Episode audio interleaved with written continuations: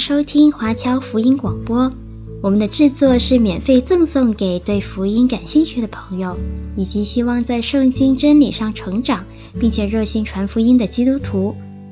您可以透过电话和电邮向我们索取，或浏览我们的网站 cgbconline.org 来了解我们的最新资讯和制作。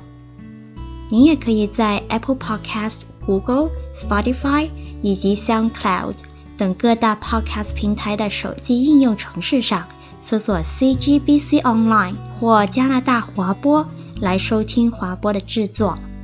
我们也欢迎您以自由奉献的方式来支持我们的事工。再次感谢您的收听。我以前在华神上课的时候，那不管我们上的课是什么样的内容，也不管我们的老师。是牧师，或者是神学家，或者是历史学家，还是教育学者，几乎每一次都会被一些同学提问说：“因信称义这件事情，因信称义是不是真的只要信就好？”那问完这个问题之后，另外的一个问题就是说，是不是一次得救就永远得救啊？真的是每一次都会被问到这个问题，很有趣。那这个问题虽然不同的人听了之后，会有不同的答案，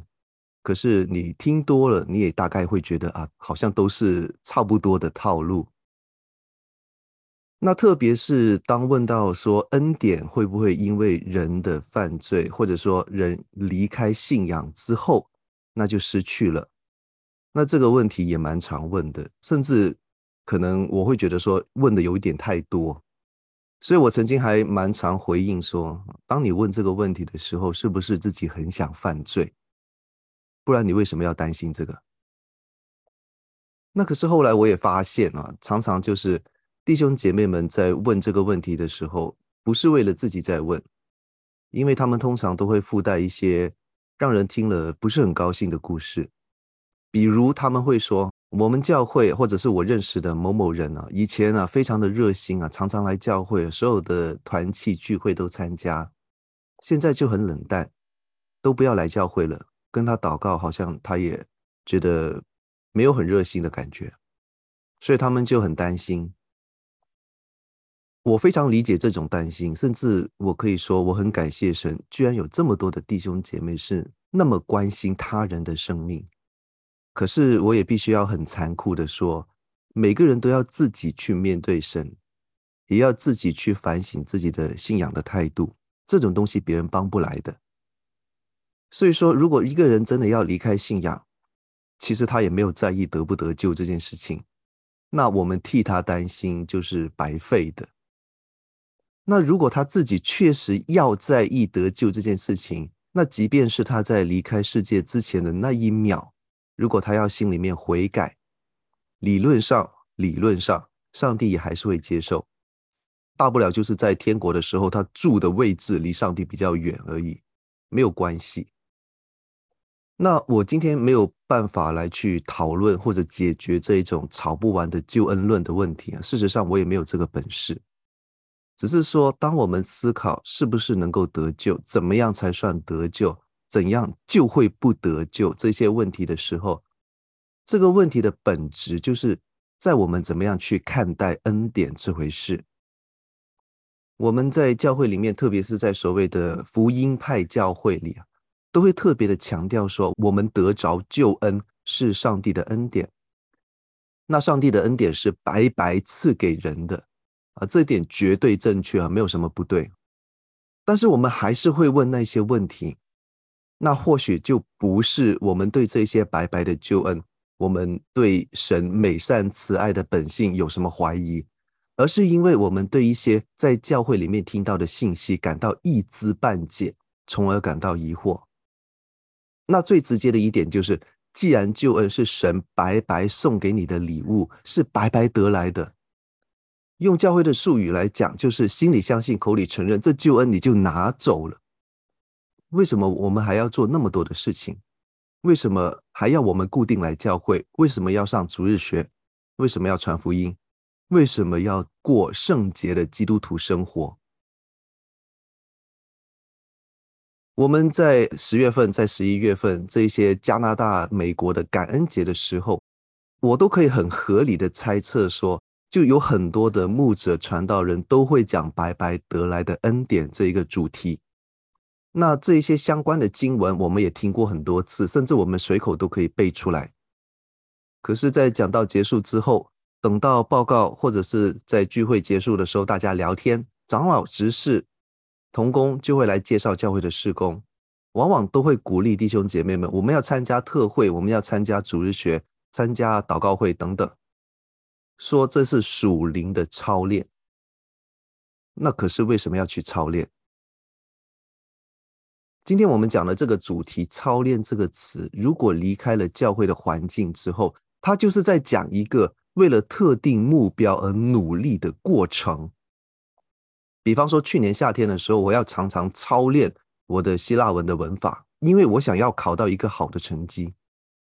可是没有要考试的话，我大概就没有什么动力去练习。所以学了希腊文之后，那我现在的希腊文就已经很烂了。因为很简单嘛，没有操练就得不到嘛。可是恩典不同啊，恩典我们已经有了，这个是上帝白白赐下的嘛。那既然这个属灵的恩典已经是我们的囊中之物，为什么还要操练？当然，其实严格来讲，我们也不常说操练恩典啊，我们是讲说操练属灵的恩赐啊，这两样确实是需要区分的。操练属灵的恩赐，可以帮我们更好的服侍，哈，更好的回应上帝的恩典。可是之后又回到那个老问题，就是为什么？为什么要好好的服侍？不是已经有恩典了吗？做或者不做，做得好或者不好，他都在啊。为什么要做？那我们就来看一下哈，在过去一两年里面，我的健身的重点都在我的腰腹部啊，所以看到这个就很有感。有一些东西啊，就像我们在腰间和腹部的肉一样，是我们每个人都有的。不管我们怎么过自己的生活，它都会与我们同在。可是，就是这一块大家都有的东西，你是希望它用左边还是右边的那个状态出现在你的生命里？我们在座的每一位基督徒，从我们信主开始的那一刻。就因为上帝的恩典，从神那里领受了一块代表我们属灵品格的腹肌。这块腹肌在我们离开世界之前，理应都会与我们同在。有些弟兄姐妹非常看重这一块肌肉，所以经常去锻炼它，让它活动，让它累。当然也会给它提供很好的营养，让它的肌肉纤维很强壮，而且塑造出很好看的形象。那这些弟兄姐妹在有意无意展露出这块肌肉的时候，就会让人觉得哇，好欣赏，好羡慕。可是有些弟兄姐妹可能对这块肌肉没有太在意，觉得说有他在就好了，不太需要去管他，很少让他运动到，因为不想要累到自己嘛。那平常供应给他的就是一些自己吃了很高兴，但是没有什么营养的，好像披萨啊、炸鸡啊、洋芋片之类的。那久而久之，这一块肌肉就会被层层的脂肪给遮盖住，以至于自己都不是很好意思把这块肉展露出来给别人看。所以我都不需要再用那一些大家都懂的道理来解释说，为什么我们要属灵操练，为什么不能够当一个舒舒服服的躺平的基督徒就好。光是看这两幅图，我想就很直观了，不用我讲，大家都知道哪一个比较好。就算你说啊，自己很忙没有时间，或者坦白一点就是懒，不想努力，说啊，我贪图享乐，我不想累，但是至少至少，不管是在观感上，还是从健康的角度来看，我们也知道哪一个才是比较正确的目标。我们来读我们今天的经文哦，《提摩太前书》四章七到八节这样说：只是要弃绝那世俗的言语和老妇荒渺的话，在金钱上操练自己。操练身体益处还少，唯独敬虔，凡事都有益处，应有今生和来生的应许。我想大家都知道，这段经文不是叫我们不要锻炼身体，也不是对年长的姐妹有什么歧视啊。这个当然是有它的历史背景。这段经文是在强调说，你操练敬虔，也就是我们所谓的属灵品格的这件事情，比起锻炼身体，比起保持健康，活得久一点、漂亮一点，是更加的重要。那如果我们平常就已经非常看重自己身体的健康，经常锻炼自己肉体上的肌肉，那这句经文就是告诉我们说，属灵的东西更加重要。即便是你没有空去锻炼你身体上的腹肌，属灵上的腹肌也要练一下。当然，我相信各位在座的都是对属灵生命很有追求的基督徒。前面我讲的可能都是废话，你们都很清楚，也很看重属灵操练，那很好，没有问题。啊，所以我今天讲的这个话题，只是想要帮助各位重温一下，给各位基督徒在生命历程里面有一点小小的提醒，看看哪一些东西是我们必须要重视的操练。那首先，我想在教会，特别是非常重视理性思考的华人教会里面，一旦讲到属灵操练哦，最容易被想到的东西就是学习。不管你是学习圣经、学习神学、学习历史。还是学习一些宣教和传福音的方法。我们一旦说到要好好操练自己的基督徒品格，马上的第一反应就是教会哪里有主日学课程可以拿来学一下？牧师什么时候要讲这个主题？可能也会问说，哪一个外面的机构教这些教的特别好？哪一个老师或者牧师讲的比较精彩？什么时候有这一些特会可以让我参加？那经过这两年的疫情之后，我相信大家现在都很懂得上网去搜资源了。那哪个网站可以找到比较多这样子的资源啊？所以我也顺便做广告一下，你要学习圣经、学习熟练操练，上我的网站去听就很好。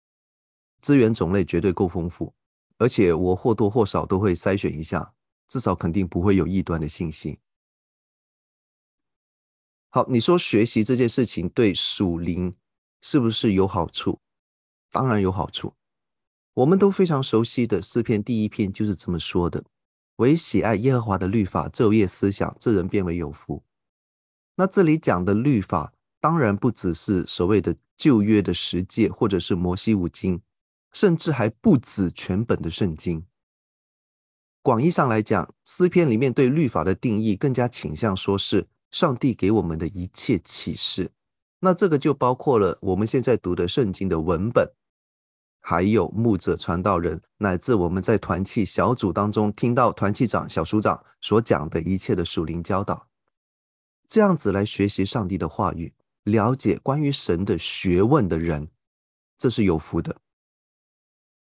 那其实我们也不用把这个想得太恐怖，我没有建议说大家都该去读神学院，或者是要读一个什么样的课程。或者都要对圣经倒背如流，讲得出所有圣经人物的事迹。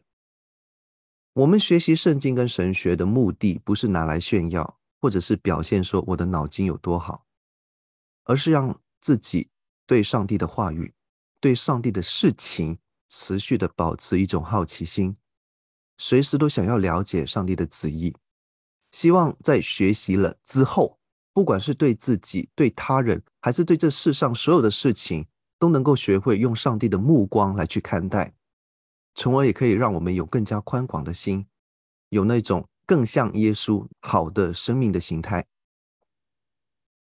那在我们今天读的经文稍微前面一点点的地方啊，在提摩太前书的四章六节也是这样说：你若将这些事提醒弟兄们，便是基督耶稣的好执事，在正道的话语和你向来服从的善道上得了教育。那这里讲的就是更进一步，说我们不光要好好学，还要把学到的东西跟弟兄姐妹们分享。在这个分享的过程里面，你自己也可以得到更深的造就，在真道上能够得到更多的教育。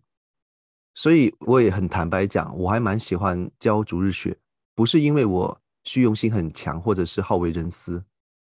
而是我觉得说，每一次在这种分享跟提醒的过程里面。自己得到的是远远比交出去的要多很多，甚至在分享同一个系列、同一个课程，每多一次的分享，就会有新的领受跟得着。所以很多时候，我是很确定，上帝在用我去教导的这些机会，来加深他对我的教导。所以我也鼓励各位弟兄姐妹，如果你是上了某一个课程，或者听了某一个系列的讲道或者讲座，甚至只是说你看到了一本好书，那就请你勇敢大胆的跟你身边的、跟教会的弟兄姐妹分享。你分享的越多，你自己学习的、得到的也就越多。所以，弟兄姐妹们，关于学习神的这件事情是非常的重要。我们常常都会听到有人说，头脑里面的知识不能够让我们得救，所以信耶稣不能够只靠头脑。这句话没有错，可是他也没有说各位信耶稣可以不用脑啊。我们要学习，但是不能够光靠学习，但是更加不能够完全不学习。我想各位在读书的时候，可能都会听过老师或者家长说：“学习不是为了别人，而是为了自己。”啊，这句话在属灵的知识上也是这样。我们在想说自己的学习怎么样造就他人之前，也要知道说学习是对自己有益，让自己跟神建立一个更深入、更亲密的关系，然后就透过分享学习的所得来造就身边的主内肢体。让教会成长。当每一位基督徒都可以这样子学习的时候，教会的影响力就绝对不只是我们今天所看到的这个样子。所以说，我们的学习甚至可以让神国来复兴，最后可能还是会回馈到自己，让我们自己所生活的这个世界变得更加适合基督徒来生存。所以，就像我们小时候也会听到、读到说，哈。周恩来总理啊，他为中华的崛起而读书这种说法，我姑且不论这个故事的真实度有多高，这个都很值得我们以此来反思，我们对神国的事情到底有多看重。当人都可以为地上的国度而学习，那我们作为天国的子民，是不是愿意为了神国的复兴，为了主内的肢体，甚至是最基本的，只是为了自己的灵命成长？为了这三样相互紧密连接的好事，来认真的对待自己的信仰，来好好的学习圣经跟神学。好，那我们讲过了脑子里面的事情之后，就要聊聊心里面的事情。那我们第二个想要操练的方式就是灵修。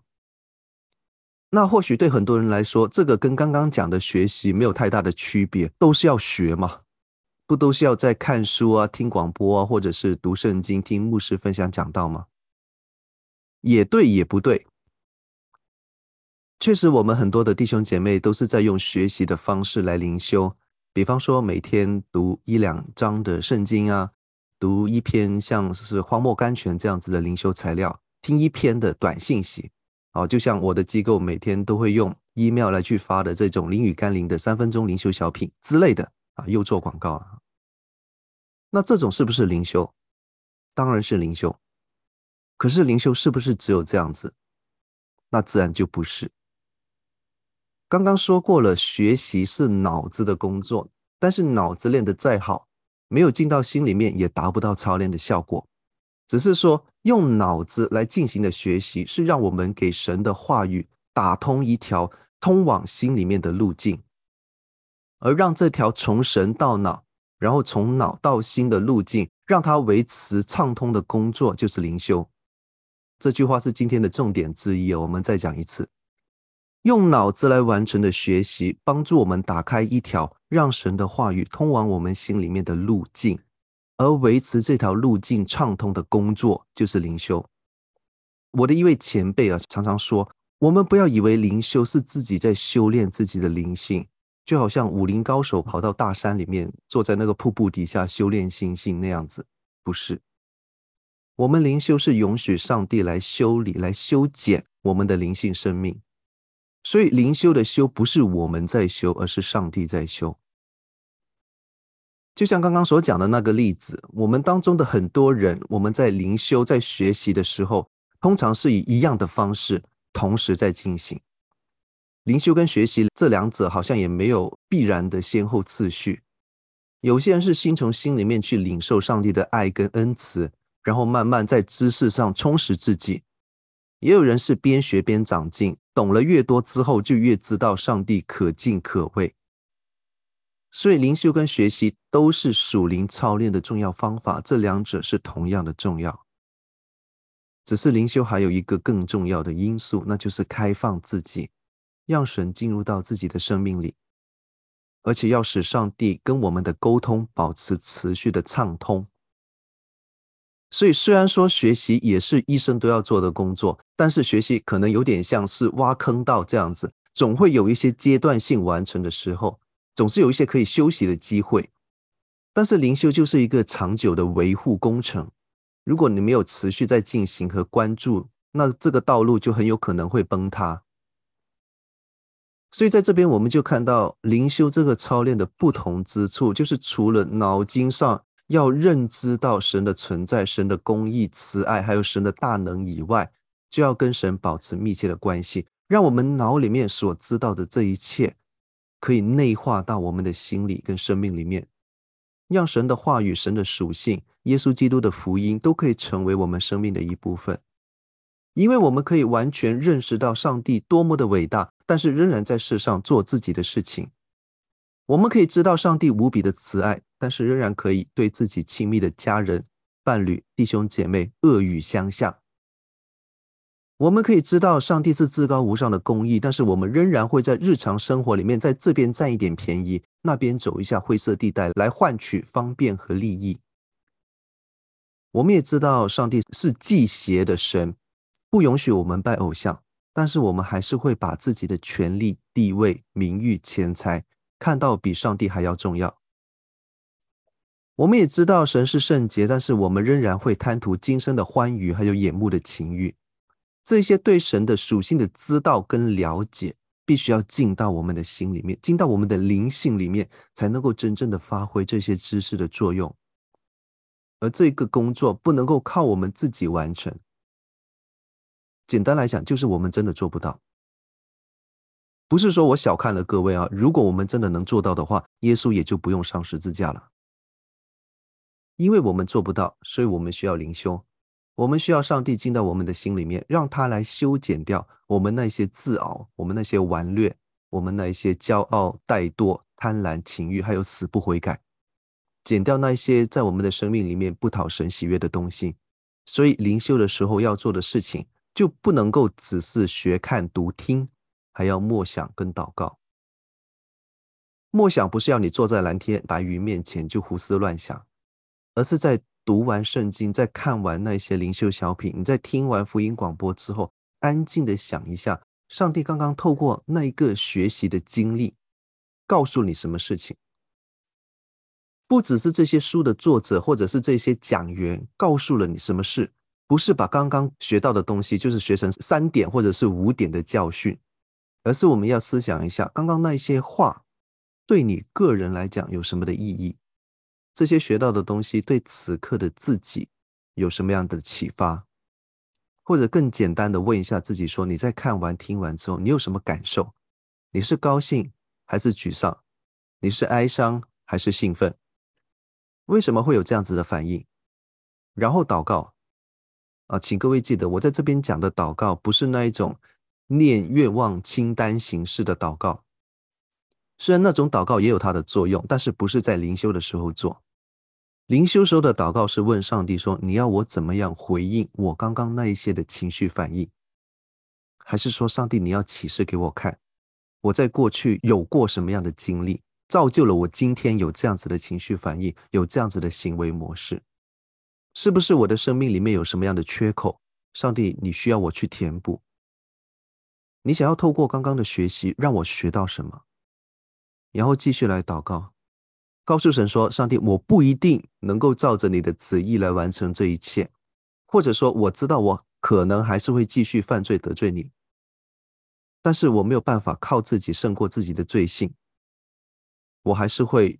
忧虑，我还是会自傲，可能还会贪图享乐，会忘记上帝你的教导，所以就求你帮助我。”求你给我力量，给我信心去应对，给我信心，给我能力去胜过。那这样子的才是灵修。当然，我也很坦白讲，这一些的东西都是需要花时间的，因为灵修就是与神同行，与神同行就是要花时间、花功夫来跟神建立关系。各位弟兄姐妹，我们不要被我们现代社会什么 quality time 比 quantity of time。这种理论给扯走，说时间要讲究质量而不是数量。某些地方，比方说你在工作岗位上或许是啦，可是我要告诉各位，在灵修这件事上，这种说法是行不通的。而且我们其实也不再需要说哇，我很忙啊，时间不够用啊什么。我们再忙也可以拿个手机刷 Instagram、刷微信、刷朋友圈、看公众号，一看就是看一两个小时，怎么可能没有时间？再举个例子啊，我跟我夫人在谈恋爱的时候，我们用掉的电话费可以让我们的父母大发雷霆的。当时很多话可以讲，总是说不完的。如果我们对上帝真的像我们在唱赞美诗跟在我们祷告的时候所说的这样子，说主是我的一切，我一生要敬拜你，我愿一生住在你的殿中，直到永远之类的，我们愿意用这一种像是谈恋爱的方式来去跟神交通的话，那怎么可能没有时间？我们说我们爱上帝，可是一天里面跟他说话跟共处的时间加起来还不到五分钟，那你对上帝有多爱，有多重视？这些问题的答案不用告诉我，自己跟上帝交代就好。那在那样子的交流的模式里面，你跟上帝之间的那条沟通管道会是什么样的状况？如果它还没有倒塌掉的话，大概也会像那些不断被喂食垃圾食品的腹肌一样，被一大堆乱七八糟的思绪给堵住、给塞满了。各位弟兄姐妹，如果这是你今天的状况，我会建议说，不如。就开始多花点时间操练与神同在的灵修，多花一点时间去默想上帝的话，用多一点的时间跟上帝聊聊天，告诉他你的想法，告诉神你的状况，然后让他来整修你的生命。好，在讲完了这些知识的装备或者是灵性的连接之后，那下一个操练，我想大家。猜都能猜得出来，就是行动，把自己所学到的，以及从上帝那里领受沟通得到的，实际的付诸实行。虽然严格来讲，哈，前面讲到的那些学习跟灵修，都勉强可以算是一种行动，可是相对都比较静态一点。那这里讲的行动，就是要主动，要动起来，因为信耶稣不是只是在耍嘴皮子，而是要实实在在的跟随。这一句经文大概大家都非常的熟悉，《马太福音》五章十三十四节，大家应该都可以背出来。你们是世上的盐，盐若失了味，只能叫它再咸呢？以后无用，不过丢在外面，被人践踏了。你们是世上的光，存照在山上，是不能隐藏的。这段经文的重点有两个，我已经把它用红字标出来了。首先是你们是世上的盐。跟世上的光，不是说你们要做这个世上的盐跟光。做盐跟做光的感觉，有点像是你在假装出一个你自己本来不是的样子。可是我们不是啊，我们理应本来就是光跟盐，只是说这个盐够不够味道，还有这个光够不够亮而已。那判断的标准就是刚刚所说的，看看我们有多愿意跟神沟通。看看我我们有多开放给神，我们让神修剪我们的生命，被修剪到什么样的程度？而另外一个重点就是，盐跟光都是一种非常有侵略性的东西。我还蛮喜欢做菜的，有时候像是在熬猪骨汤的时候，在还没有放盐的时候，这锅汤就是一股子那个肉的酸味或者是腥味。可是你一勺盐倒下去之后，整个感觉就不一样。所有的鲜味都被激发出来，光也是这样子。再怎么黑暗的房间，再怎么浓重的阴霾，只要有光进来，整个环境就会被改变。盐不会对猪骨头的腥味说啊，不好意思啊，你来好了，呃，这锅汤的味道就让你来做主。如果是这样子的盐的话，那这个盐就是没有味道的白色结晶体。那按照耶稣的说法，就该被丢到外面，被别人踩。光也不会对黑暗说：“哎，不好意思，哎，你来，这个房子就是你做主了。”没有办法，他一进到黑暗的环境里面，黑暗就必须得走开。基督徒是盐跟光，我们没有条件，也没有借口去逃避为主做见证的行动，甚至不夸张的说，我们真的按照耶稣基督的吩咐的话，不只是牧师传道人，每一个基督徒都应该像那照在山上的城这样子站出来，让这个世界看到你的行为，听到你的声音，而不是只是躲在教会的四面墙后面自己玩得很开心，然后不敢也不想管外面的洪水滔天。有弟兄姐妹会问啊，就这样子讲起来好像很伟大的样子啊，可是我们只是普通人呢、啊。人微言轻嘛，又不是什么意见领袖，或者是牧师传道、政治人物之类的。我们要怎么样行动？我们要做什么？其实我的建议也蛮简单的，就是服事跟奉献啊，听起来是不是就简单很多？先来说服事，我们可能常常想到服事，就会很自然反应说，要么就是在讲台上讲话，或者是教主日学、带团契小组。做长老执事管理教会，那再不然就是最轻的，在主日的时候站在教会的门口迎接弟兄姐妹，欢迎新朋友等等，那都没有错，那些当然都是服事。如果你现在已经在做，很好，感谢神。可是如果说你觉得自己是初信的，你对神、你对教会了解还不够多，或者是说实际上是真的身体上有不方便的地方，不能够做一些很明显的服饰，那怎么办？那我也讲两个我听来的故事好了，之前好像也分享过。有一个教会里面有一对年长的夫妻，因为年纪大，精力不好，他的财务也不是特别的宽裕，似乎不能够做什么常规意义的服饰。可是他们有一套非常好的服饰方式，就是当他们感受到教会里面某一个弟兄或者某一个姐妹情绪不好或者有什么困扰的时候，他们就会非常和善的去关心。问对方说有什么东西可以为他们带到的？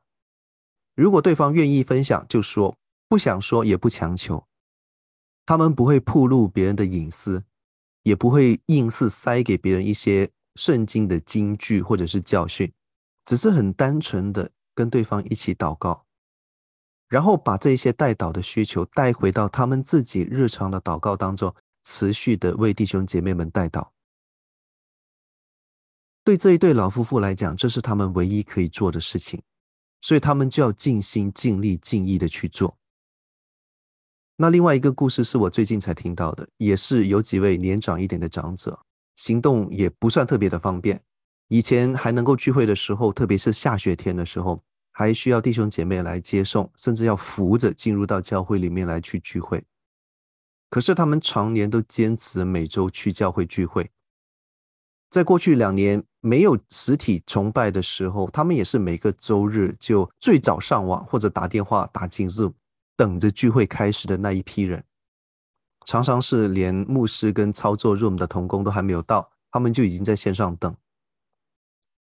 等到他们的教会回归实体之后啊，就算再怎么不方便，也还是会坚持回到教会。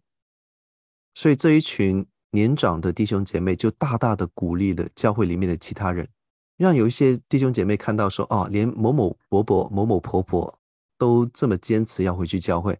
似乎相对比较年轻的自己也不好意思不去教会了。当然，我现在讲的这个例子不是说要批评那些不能实际来聚会的弟兄姐妹，因为确实像是我们现在也是有各自的理由，还有各自客观因素的考量。当然，其实严格来讲，我们也有自由去选择怎么样去参加聚会。我想说的是，对于刚刚讲到那个例子里面这些年长的弟兄姐妹来讲，他们唯一能够做的，可能就是以身作则，给年轻的信徒树立榜样。不管是在网上还是在实体，他们都对来教会与神相处、听神话语这件事情，表现出最诚挚的热情，让整个教会里面的其他人都会觉得说，他们即便只是坐在那边，不用特别做什么行动。就已经是在表达他们对信仰的认真跟忠心，那这个其实就是他们服事的方法。另外一个行动的层面就是奉献，可能各位还记得我曾经有过一篇信息，叫那些我们可能误会了的奉献观哈。如果不记得的话，请上我的华播网站上面搜寻再听一下。那在那次我也有说过我。不是很喜欢“十一奉献”这个词，因为“十一奉献”不是圣经来的概念，圣经里面从来就只有十一跟奉献，只是我们很习惯把它连在一起说。所以我在这边也稍微温习一下。如果我们说把钱送到教会去这一个举动，严格来讲，圣经里面可以有三个不同的概念。首先是最基本的十一，也就是所谓的当纳的十分之一，那英文就叫做 tithes。比较正确的翻译应该是十一税。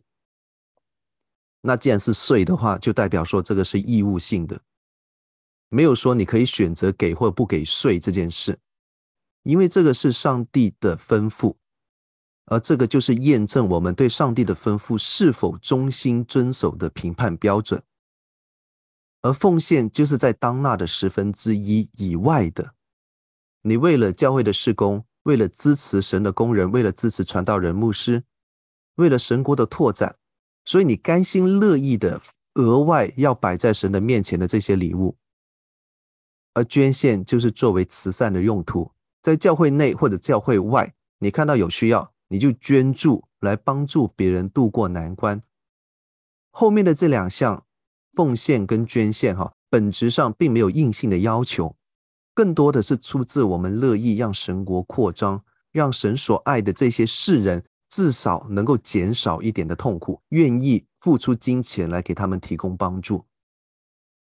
那当然，你说到前面讲的那个当纳的十分之一，是不是如果不给就不能算是基督徒，不给就没有资格来教会？倒也不完全是啊，只是我们需要知道这是上帝的吩咐。如果实在有极大的困难啊，呃，没有办法把这个呃收入的十分之一分出来，那我的建议就是说，你要跟牧者或者跟你比较信任的长执商量一下，看看是不是有什么折中的办法。关键还是你到底是不想付出，还是说你不能付出？那如果你已经做到十分之一，非常好，感谢神。那你有没有想过想要行动多一点？平常有没有关心教会正在进行的各样的事工？有没有了解教会的需要？有没有帮助牧者同工还有他们的家庭？还有平常有没有关心这个社会上的一些弱势的群体？你有没有想过，其实你可以用基督徒的身份，用捐款的方式，让他们感受到上帝的爱，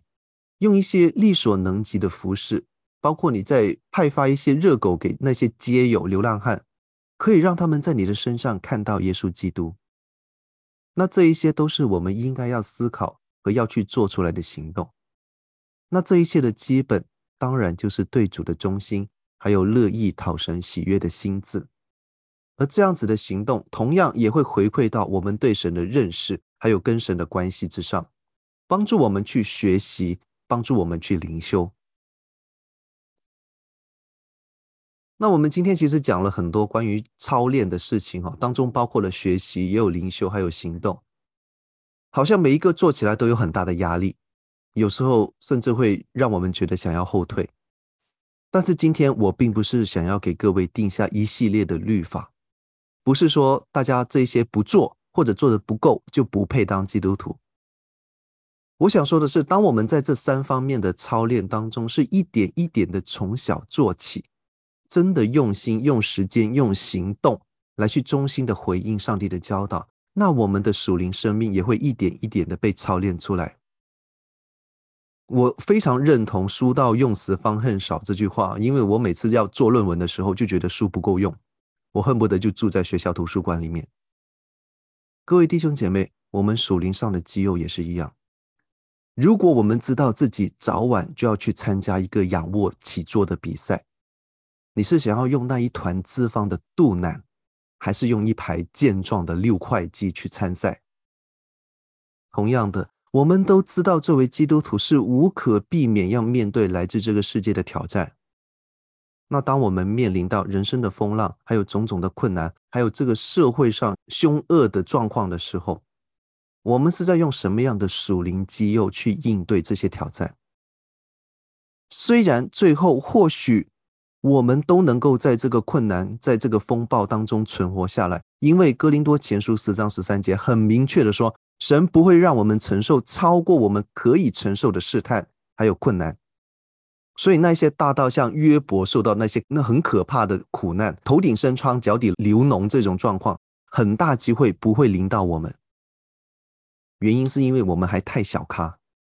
我们还没有那个资格去承受那种高级的试探。但是，即便是我们能够承受的范围里面，你有肌肉承受历练起来，应该还是会跟那一肚子脂肪的状态是有一些差别，至少应该会好受一点。而我们是不是能够在历练中站稳？我们是不是能够经历风浪，仍然不至于绝望，反而是充满了信心？关键就在于我们平常是怎么样去操练自己的属灵的肌肉，我们有没有让它得到锻炼？有没有持续花时间的锻炼？我们提供给他的是营养，还是垃圾食物的油脂？那这一些就是我们在作为基督徒的时候必须要重视的操练。最后，我们一同祷告：亲爱的父神，感谢你的带领，感谢你的教导。在我们信主之初，你就看顾和帮助我们，教导我们。你也早就已经告诉我们应当如何来过得胜的生活。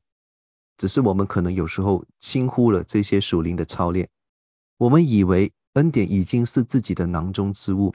就忘记了锻炼自己属灵的肌肉，以至于可能会被一大堆的世俗的脂肪遮盖住我们的属灵品质。父神，我们也深知道自己需要常常的学习，需要持续的灵修，需要被你修剪，也要将这一切所学到的和领受到的体现在我们的行动上。让世人都能够看到你的公义、你的慈爱、怜悯和大能。那这一些靠我们自己是绝对做不到，所以就求主加添我们的力量，在我们学习、在我们灵修、在我们行动的过程里面，继续的帮助、教导和带领我们，让我们的生命都能够彰显主基督耶稣的荣光，让我们能够把荣耀颂赞都归给你。祷告奉主名求，阿门。